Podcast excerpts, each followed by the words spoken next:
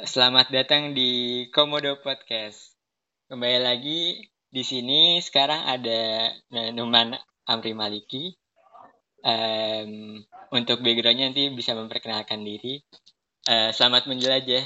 Dan untuk episode kali ini kita akan uh, banyak berkenalan mengenai dunia uh, penerbangan dan dunia lainnya juga uh, yang akan mungkin diperkenalkan oleh Numan. Silahkan Numan perkenalkan diri. Uh, ya oke okay, teman-teman kenalkan nama saya Numan Amri Maliki tapi biasa panggil Numan aja. Uh, ya gue uh, gue pakai ngomongnya pakai gue lu aja kali ya biar lebih santai. Bebas mau yeah. saya Anda. Nah, gue lu. Oke. Okay. Ya kebetulan gue baru banget nih lulus dari S2 penerbangan. Mungkin sekarang sih kalau uh, itu namanya sih teknik dirgantara ya soalnya kalau di Dirgantara di di bahasa Inggrisin tuh jadinya aerospace gitu. Jadi teknik Dirgantara itu bahasa Inggrisnya aerospace engineering. So ya gue baru lulus S2 di sini ya S2 di ITB oh, kabar kebetulan baik. S1, hmm, S1 juga kebetulan juga dari ITB jadi gue kemarin ngambil tuh fast ada namanya program fast track. Jadi S1 sama S2 nya tuh digabung. Jadi selesai S1 uh, sebenarnya sebelum selesai S1 tuh belajar juga SKS atau kurikulum S2-nya. Jadi pas kelar S1 lanjutin langsung S2-nya cuman nambah setahun gitu. Nah, ya paling gitu background dari gua dan uh, gua di kalau di industri penerbangannya sendiri sih sebenarnya dibilang lama enggak ya. Karena ya paling banyaknya gue ikut-ikut uh, organisasi yang memang riset di bidang drone UAV gitu. Terus juga uh, mungkin kalau di uh, yang lainnya kebanyakan di riset sih riset komunitas terus ke project gitu. Gue juga sempat buat uh, drone atau UAV yang uh, variasi sih. Mungkin dari yang satu meter, dua meter, 6 meter bahkan sampai ke yang 20 meter pun uh, udah. Mungkin bisa kalau dihitung pengalaman gue di sini sih mungkin sekitar tiga uh, tahunan lah gitu. Nah, cuman sekarang kebetulan gue uh, ya beberapa waktu lalu keterima di industri pesawat juga di apa namanya uh, eh, MRO maintenance repair and overhaul. Itu ya ini baru beberapa bulan. Jadi baru terjun langsung ke MRO ini baru sebentar. Tapi tetap di dunia penerbangan juga. Itu paling mungkin kalau buat sekilas tentang gua menarik sekali nih untuk hmm. yang bisa dibahas mulai dari perjalanan pendidikannya masuk ke hmm. industrinya sampai juga uh, kerja sekarang di MRO. Namun untuk yang sekarang mungkin kita mulai dari yang paling awal dulu uh, ketika hmm, masuk ke uh, dunia fast track dan lainnya. Uh, hmm. Ngerasain nggak waktu fast track atau ngeras ngerasain waktu S2 uh, lihat kilas ke belakang apakah materinya mirip-mirip terus kerasa bosen ataukah ada pengalaman yang uh, emang disukain dari situ atau gimana? Berarti selama keberjalanan kuliah ya? Selama ya uh, lanjut ke fast tracknya juga. Gimana ah, tuh okay. uh, rasanya? Soalnya kan temennya juga uh, mungkin mirip-mirip juga ada pengalaman dari kelas yang komposisinya beda-beda dan juga okay. uh, eh, materinya mungkin mirip-mirip. Hmm, oke. Okay. Uh, eh, mungkin gue coba ngomongin motivasi dulu kali ya. Nah, motivasi gue tuh sebenarnya ngambil teknik penerbangan ini yang bisa dibilang mungkin peminatnya cukup jarang gitu ya. Cukup jarang dan memang si jurusannya pun jarang banget gitu. Bahkan PTN pun yang punya teknik dirgantara atau penerbangan ini di ITB doang. Ya mungkin swasta ada, cuman yang PTN itu adanya di ITB doang. Nah, uh, ini sebenarnya berangkat dari motivasi gue tuh berangkat dari mungkin dari pas gue kecil gitu ya. Makanya orang tua gue tuh selalu uh, ngomongin uh, Bapak Habibie, Bapak Presiden ketiga kita yang memang tahu banget kan apa namanya prestasinya di dunia dirgantara tuh gimana. Pokoknya gue sering di ya didongengin lah Habib itu kayak gini kayak gitu. Sampai akhirnya gue beneran tertarik gitu loh apa baca biografinya kayak keperjalanan hidupnya seperti apa. Bahkan sampai gue seneng banget pas ada filmnya gitu film beliau yang ditayangkan. Nah itu dari situ gue bener-bener uh, apa ya uh, mungkin kebawa gitu ya dari situ mulai gak ah gila gue pengen banget berkontribusi di bidang aerospace ini gitu. Karena menurut gue menarik banget. Toh gue juga seneng banget gitu kalau misalnya ke bandara ngelihat pesawat gitu loh. Nah, akhirnya milih ini dan karena cuma ada di ITB akhirnya gue me meneguhkan hati oke okay, gue harus bisa masuk ke uh, eh, ITB dan jurusan teknik dirgantara. Kebetulan teknik dirgantara ini adanya di FTMD Fakultas Teknik Mesin dan Dirgantara. Situ. Nah keberjalanannya karena gue punya motivasi itu tuh uh, dan apa ya gue udah bisa dibilang apa sih cinta lah sama uh, pesawat nih. Jadi keberjalanannya tuh gue enjoy kayak semua ilmu-ilmu yang mungkin kalau misalnya orang yang eh, nggak uh, enjoy itu ngerasa berat.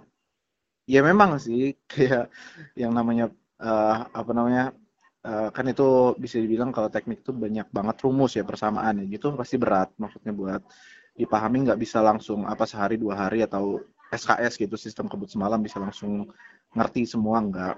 Pasti berat cuman karena gue punya motivasi itu gue enjoy banget sih selama keberjalanan di sini.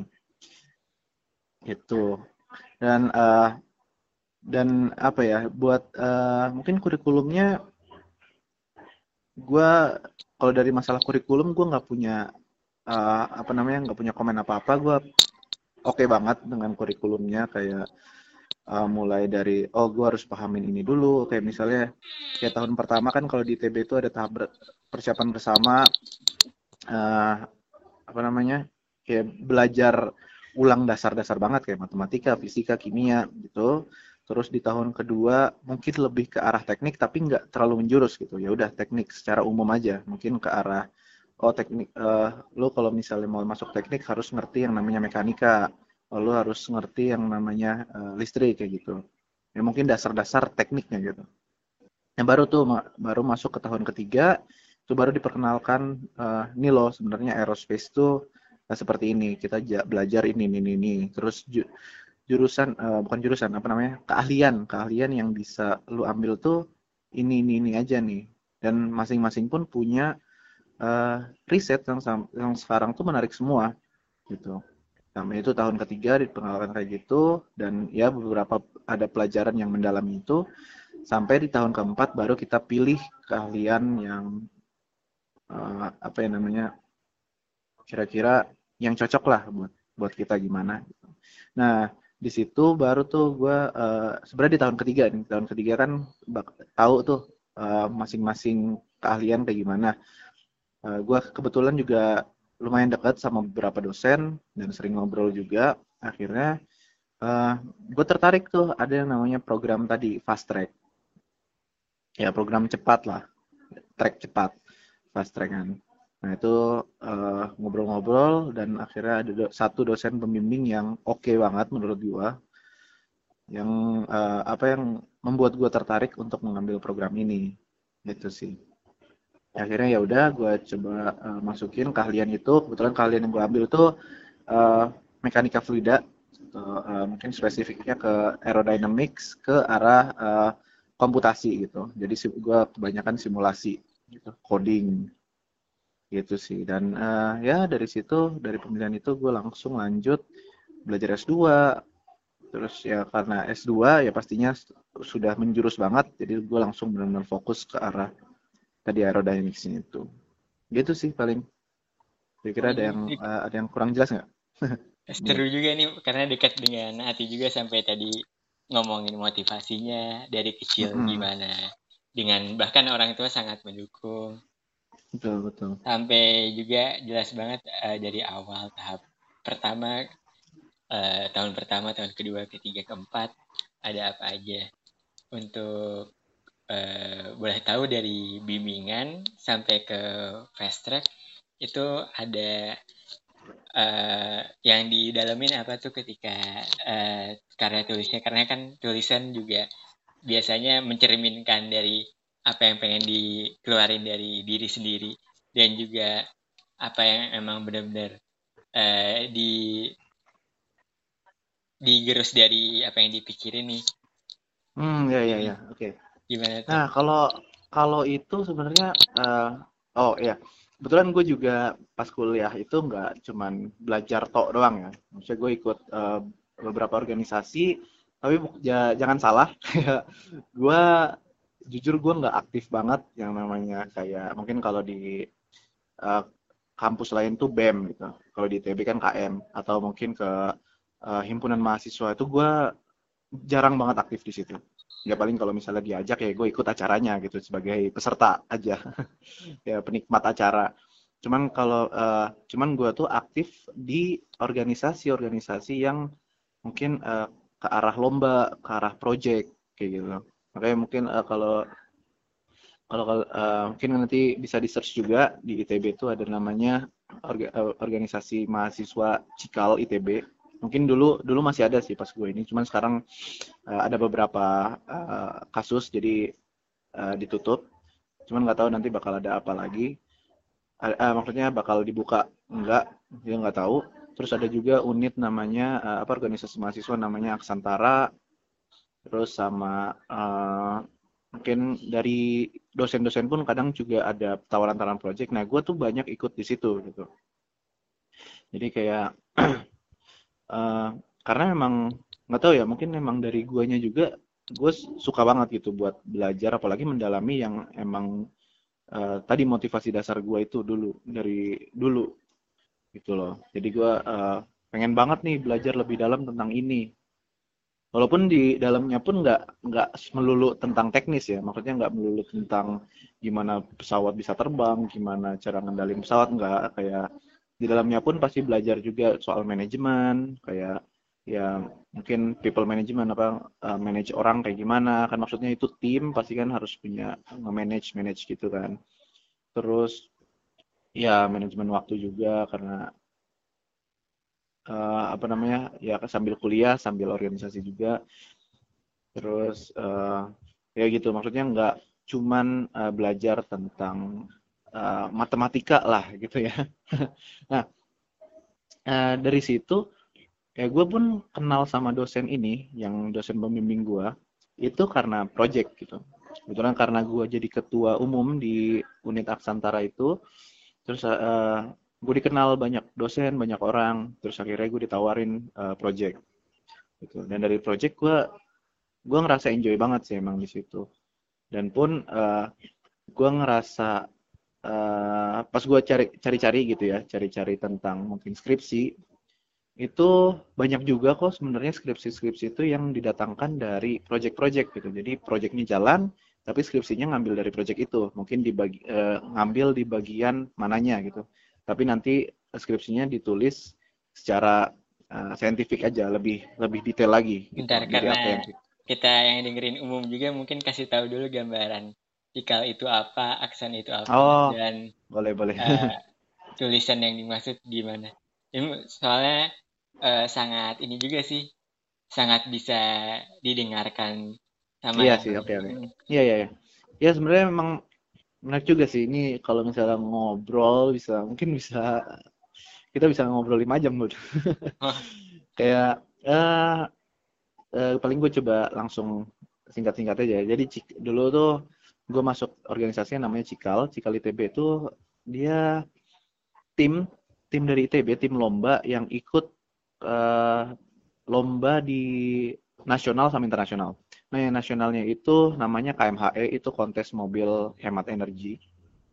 Yaitu eh, itu sebenarnya kayak adopsi sih, adopsi dari internasionalnya. Nah, Cikal ini ikut internasional namanya SEM, Shaleco Marathon, yang di bagian Asia. Nah, itu eh, lomba ini tuh emang dikhususkan untuk mahasiswa-mahasiswa, untuk kampus-kampus, eh, di mana buat berlomba-lomba menghasilkan mobil yang eh, sangat hemat energi gitu. Jadi eh, disediakan eh, peraturan kayak gini. Pokoknya nanti mahasiswa harus buat mobil ukurannya sekian. Kayak mungkin eh, kalau yang suka F1 tahu nih, F1 kan pasti ada peraturan-peraturan kan, kayak dimensinya harus kayak gini. Terus eh,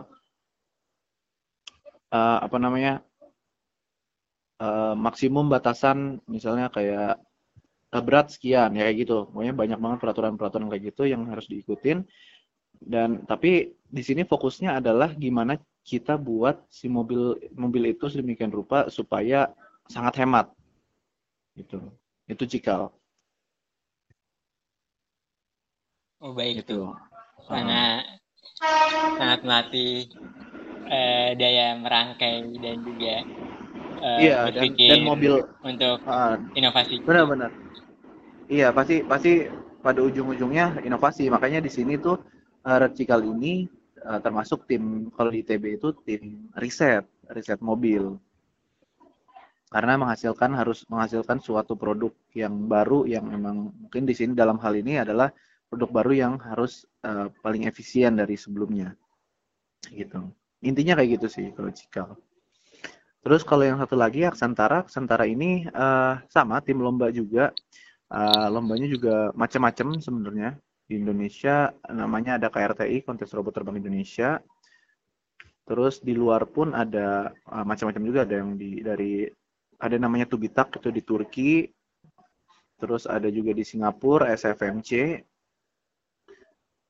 itu intinya adalah ya kita buat uh, drone buat UAV yang sesuai dengan peraturan yang udah dibuat mereka di sana. Yang nantinya UAV itu buat dilombakan. Macam-macam sih lombanya mungkin ada yang balap-balapan ada yang mungkin apa namanya uh, endurance gitu. Maksudnya kayak pengen nih ngelihat uh, streaming video dari UAV untuk uh, bagian uh, apa namanya bagian wilayah ini gitu. Gimana cara buat UAV yang benar-benar bisa endure itu kayak bisa terbang terus menerus continue dan sambil uh, apa streaming video gitu. Dan gambarnya tuh harus uh, bagus gitu sih. Macam-macam. Ada juga yang mungkin uh, payload dropping kayak ini UAV ini harus bisa ngambil barang terus harus di drop dijatuhin di titik-titik tertentu. Itu ada juga. Gitu sih. Dan ini pun eh, tadi namanya Aksantara itu juga tim riset. Tim riset di ITB karena dia menghasilkan suatu produk baru. Dari mulai dari nol dari sketching terus di desain desain sampai diproduksi sampai nanti akhirnya dilombakan. Gitu sih makanya tim riset. Nah gue tuh ikut-ikut tim kayak gini. Banyaknya tim riset yang memang benar-benar ke arah apa yang membuat produk. Gitu sih. Oh hebat juga nih manufaktur yang bisa sampai ngurusin UAV dan juga teknologi lainnya. Hmm. oh ya untuk pengalaman udah ada beberapa. Semua ngeliat lagi juga nih untuk yang sekarang. Uh, mungkin uh, mau ngeliat dong kira-kira untuk sekarang-sekarang ini kan udah mulai ada pemakaian drone juga yang di kira-kira mungkin ini keluar konteks sedikit drone yang mau dipakai buat oh, iya, iya, urusan pembangunan dan lain-lain juga. Nah kalau misalnya dari segi uh, pengamat aeronya sendiri itu gimana nih kalau misalnya dari isu kayak seperti itu? Soalnya kan uh, kadang-kadang ada yang ngurusin keamanannya dan lain-lain gitu kan. Untuk pemakaian drone dari berbagai aspek juga pengen dilihat gitu sih. oh iya iya boleh boleh. Bro, tapi sebenarnya gue nggak expert expert banget ya di sini ya. Karena kalau kayak gitu mungkin udah kebijakan perusahaan tertentu. Tapi uh, selama gue uh, di dunia drone ini, dunia aerospace ini, emang uh, banyak banget batasan gitu. Maksudnya dari apa ya? Dari karena uh, ini bukan sombong apa gimana karena aerospace itu ya oh, justru bicara apa aja nggak ah, ya uh, kayak aerospace nih uh, termasuk apa ya yang high grade teknologi gitu jadi high end high end teknologi itu pasti adanya di aerospace itu kayak dari segi material kah dari segi metode uh, manufaktur kah atau dari segi sistem kah aerospace ini memang pa pasti high end gitu. Nah, oleh karena itu di situ juga bakal ada kebijakan-kebijakan yang ketat banget. Ya uh, kita uh, di aerospace ini tuh nggak nggak bisa semena-mena oh gue pengen pesawat kayak gini ya udah gue coba gue terbangin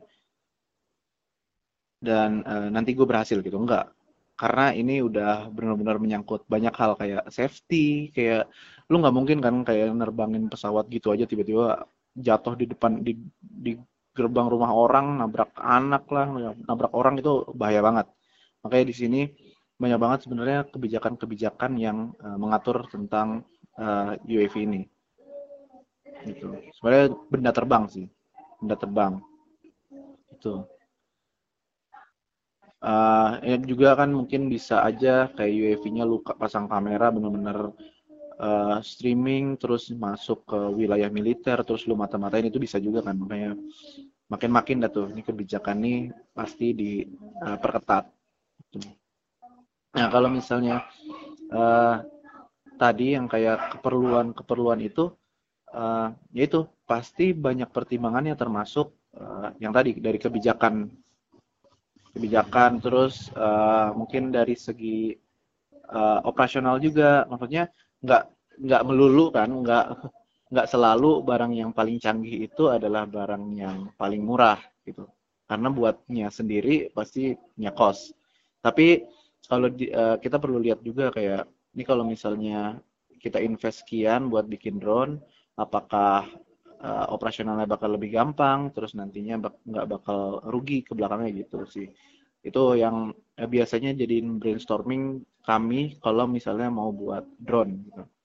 Nggak mungkin kan kayak misalnya cuman mau uh, drone mungkin balap-balapan gitu. Terus drone-nya buat yang besar dan yang uh, apa namanya bulky terus punya kamera buat apa gitu kan. Makanya itu sih yang uh, bakal kami kompromikan. Karena di sini uh, banyak banget yang uh, perlu kami konsiderasi supaya uh, deal oh ini oke okay, ini keperluan ini bisa kami gunakan dengan teknologi drone. Atau kalau misalnya udah pun udah dapat oh ini oke okay nih pakai drone pun ter dalamnya mikir lagi kayak oh drone kayak gimana sih yang kira-kira pas buat misi ini gitu memang banyak banget sih pastinya banyak banget uh, konsiderasi-konsiderasi, banyak banget diskusi, banyak banget rapat uh, sama tim gitu kalau misalnya mau me, apa ya menentukan uh, ada masalah terus kita bisa buat uh, solusi pakai drone gitu sih. Oke, jawaban Kira-kira kejawab nggak dulu?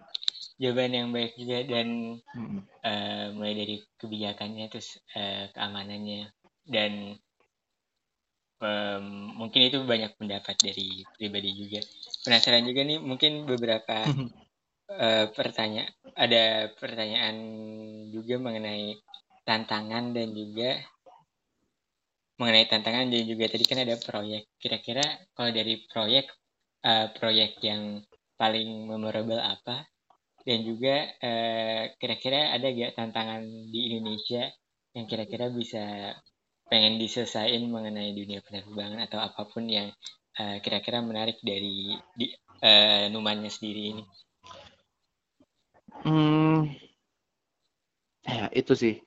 Kalau misalnya uh, tantangan kali ya. Kalau tantangan mungkin karena itu kayak uh, lagi-lagi mungkin kebijakan, kebijakan dari pemerintah. Karena kemarin itu uh, eh, gue sempat uh, ikut project. Hmm.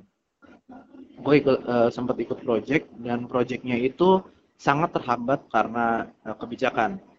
Nah kebijakannya itu gimana? Maksudnya kebijakan itu sebenarnya nggak nggak jelas itu maksudnya uh, kayak uh, gue nggak tahu apakah ini dilarang apa enggak. Tapi kalau misalnya dilanjutin dan ternyata uh, dan ternyata membahayakan ini pastinya bakal uh, bakal berpengaruh sama proyeknya gitu. Mungkin bisa ditutup dan nggak bisa nggak boleh dilanjutin lagi gitu. tapi nggak ada uh, kebijakan atau peraturan yang uh, mengatur harusnya gimana. Gitu loh.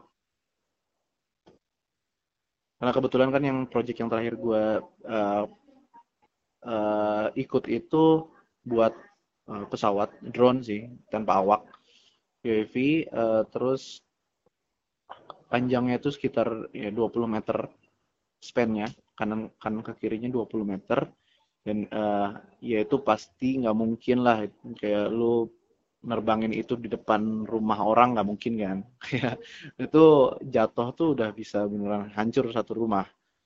Gitu. Nah Oh, itu itu kayak eh, bisa jadi konsiderasi juga.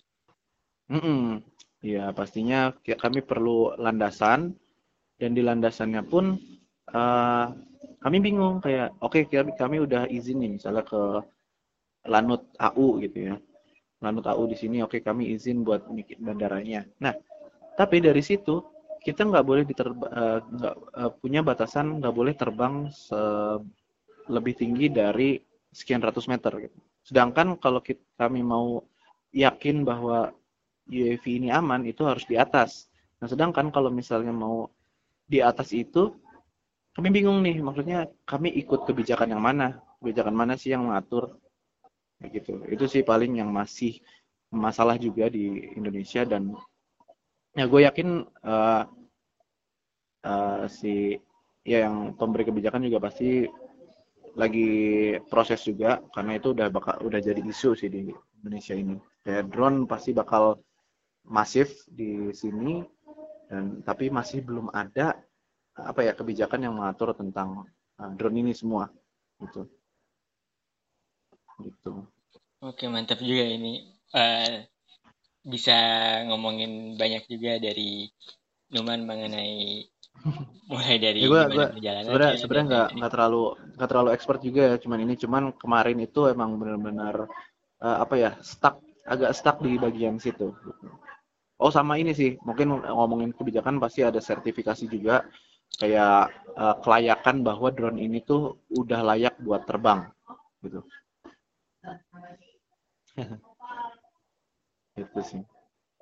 Baik, kalau misalnya dari ada isu lagi, bukan isu juga sih, dari lihat ke depan lagi, ngelihat penasaran juga perspektif dari eh, yang udah ngambil eh, dan ada dasar ilmunya juga. Kira-kira eh, kan Kalimantan bakal ada em, pembangunan lagi di sana dan kemungkinan ada bandara juga yang mungkin bisa Hmm. dibangun itu poten- potensinya kalau misalnya dari eh, kira-kira kalau misalnya di sana sangat mungkin gak sih membuat bangunan bandara yang kira-kira eh, potensial untuk dikembangkan dan kira-kira eh, secara existing dan idealnya gimana menurut eh, Hmm. menurut narasumbernya sendiri Oke, itu balik lagi sih. Maksudnya eh, kalau buat ngomongin, apalagi udah semasif bandara ya, buat bandara tuh udah benar-benar kompleks banget yang dipikirin dari segi eh, sosial di sana gimana, masyarakat di sana gimana, ekonomi di sana gimana, terus eh, kayak eh, mungkin kalau ke arah teknisnya banget ke aerospace, anginnya gimana di sana, kayak terus apa namanya eh, kontur tanahnya gimana itu bener-bener banyak banget yang dipikirin Bu. Jadi eh gue nggak bisa nentuin bahwa apakah di sana perlu ada bandara tambahan apa enggak itu perlu riset yang cukup panjang gitu ya. Dan eh eh, dan ya itu maksudnya banyak banget konsiderasinya. Jadi eh apa ya? Kayak ah, sebentar ya jadi sampai buat eh, satu bandara yang utuh dan bisa eh, operasional banyak pesawat yang mau lalu lalang tuh ya itu seribet itu. Maksudnya konsiderasinya mungkin lebih banyak dari itu. Itu gue cuman sebutin yang gue kepikiran aja. Tapi banyak banget sebenarnya di situ. Ya sebenarnya yang eh, yang penting tuh ada kepentingan sih di situ. Ya misalnya contoh seminimumnya kayak eh, mungkin di sana masyarakatnya udah pengen banget ke eh, terbang. Terbang ke mana gitu. Misalnya dari survei masyarakatnya tuh pengen banget punya eh, apa namanya jurusan terbang langsung ke Bali misalnya. Nah itu dari situ dijadiin konsiderasi oh oke okay, kalau misalnya kita buat terbang dari misalnya uh, Kalimantan Tengah ke Bali itu uh, peminatnya berapa terus ada nggak maskapai yang mau gitu. Itu tuh juga bakal jadi masalah terus dari situ kira-kira orang-orang yang di situ pun uh, cukup nggak ilmunya buat megang si bandara ini? Maksudnya kan itu kan pasti ada butuh manusia juga kan yang buat ya butuh tenaga kerja juga buat ngehidupin si bandaranya terus kayak uh, ya macam-macam lah itu ribet banget. Bahkan kalau di di teknik di antara ini udah ada satu pelajaran satu mata kuliah khusus gitu. Dibahas satu semester buat masalah pembuatan bandara doang. Gitu makanya karena karena kompleks itu. Oke, masuk akal juga omongannya mulai dari kondisi bandara dan destinasinya juga. Sama uh, dari faktor-faktor lainnya. Oh ya man, ada ini juga uh, pertanyaan terakhir mungkin ada harapan kesan atau yang mau diamuin ke audiens? Gak terserah nih mau dari uh, uh, hati narasumbernya sendiri atau mau dari pikiran uh, background dari penerbangannya di Indonesia dan harapannya mungkin ke depan gimana? Iya, gue mungkin bakal uh, bukan ngutip juga sih, gue nggak ngutip, nggak ngutip, cuman uh, gue pengen menyampaikan kembali apa yang uh, gue dengar dari bapak ini Pak Presiden ketiga kita Pak Habibie. Jadi uh, beliau tuh beliau tuh percaya banget bahwa ya Indonesia ini kan negara kepulauan dan uh, kalau misalnya kita mengandalkan transportasi darat itu bakal lama banget. Apalagi transportasi laut ya emang uh, untuk menyatukan antar pulau kan pasti butuh laut kan. Nggak mungkin cuma darat gitu. Ya darat oke okay, kalau misalnya mungkin kalau uh, kita di Jawa mungkin Jawa Barat Jawa Timur ya udah nggak apa-apa darat gitu. Tetapi kalau misalnya buat antar pulau itu kan pasti perlu uh, jalur laut. Nah, tapi kalau misalnya penggabungan antara jalur darat dan jalur laut doang, itu pasti bakal lama banget. Makanya perlulah di sini ada jalur udara. Nah, ke, negara kepulauan Indonesia ini yang banyak banget, apalagi banyak banget kan pulaunya, itu itu sangat efektif, sangat efisien jika kita pakai jalur udara. Di mana di situ kita bakal dapat banyak hal kayak uh, efisiensi waktu kayak mungkin dari tadi gue bilang dari Jawa Barat ke Jawa Timur lu bayangin kalau dari naik mobil walaupun sekarang udah ada tol itu aja bisa 12 jam lebih kan? Sekarang coba bayangin naik pesawat. Itu paling cuman sejam setengah. Dan uh, coba bayangin kalau misalnya lanjut deh dari Jawa Barat terus ke Bali nyebrang tuh. Itu buat buat nyebrang lautannya aja itu harus lo luangkan waktu berapa? Tiga empat jam kan? Coba bayangin naik pesawat jauh Jakarta ke Bali aja cuman bahkan nggak nyampe dua jam gitu satu jam lima puluh menit. Nah itu makanya per, jalur udara ini benar-benar sebenarnya potensinya sangat besar di Indonesia ini buat dipergunakan dengan baik karena itu benar-benar bisa menjawab apa ya menjawab permasalahan yang ada di sini dan itu membuat semua uh, mungkin jalur transportasi di Indonesia ini sangat cukup efisien dan efektif. Gitu sih. Dan dan sayangnya di Indonesia ini ya belum okay, belum banyak yang ngeh bahwa penerbangan di Indonesia tuh harusnya kuat gitu. Nah, oleh karena itu mungkin gue berharap sih dari pendengar-pendengar ini adalah yang terketuk hatinya atau yang benar-benar ingin meneruskan penerbangan Indonesia ini juga jadi semakin maju. Dan satu lagi sih sebenarnya, kalau lo lihat berita-berita di luar, negara yang maju itu negara yang punya aerospace yang kuat. Kayak kayak Korea Selatan, Korea Selatan walaupun terkenal dengan dengan dance-nya, dengan drakornya, mereka tuh ngambil uh, untungnya itu buat apa? Buat aerospace mereka. Sekarang kita lihat aerospace mereka tuh udah kuat banget dan itu bisa apa ya? Bisa jadi momok negara gitu loh bahwa ini negara ini kuat. Negara ini punya ya negara ini maju banget gitu dengan teknologi aerospace-nya itu gitu sih paling ber- Oke, Berharap luar itu. biasa, Man. Luar biasa. Kita tutup aja ya kalau gitu. siap maghrib juga Makasih udah mendengarkan untuk episode kali ini. Eh, sampai jumpa di episode selanjutnya. Oke. Okay. Ah, you eh? ini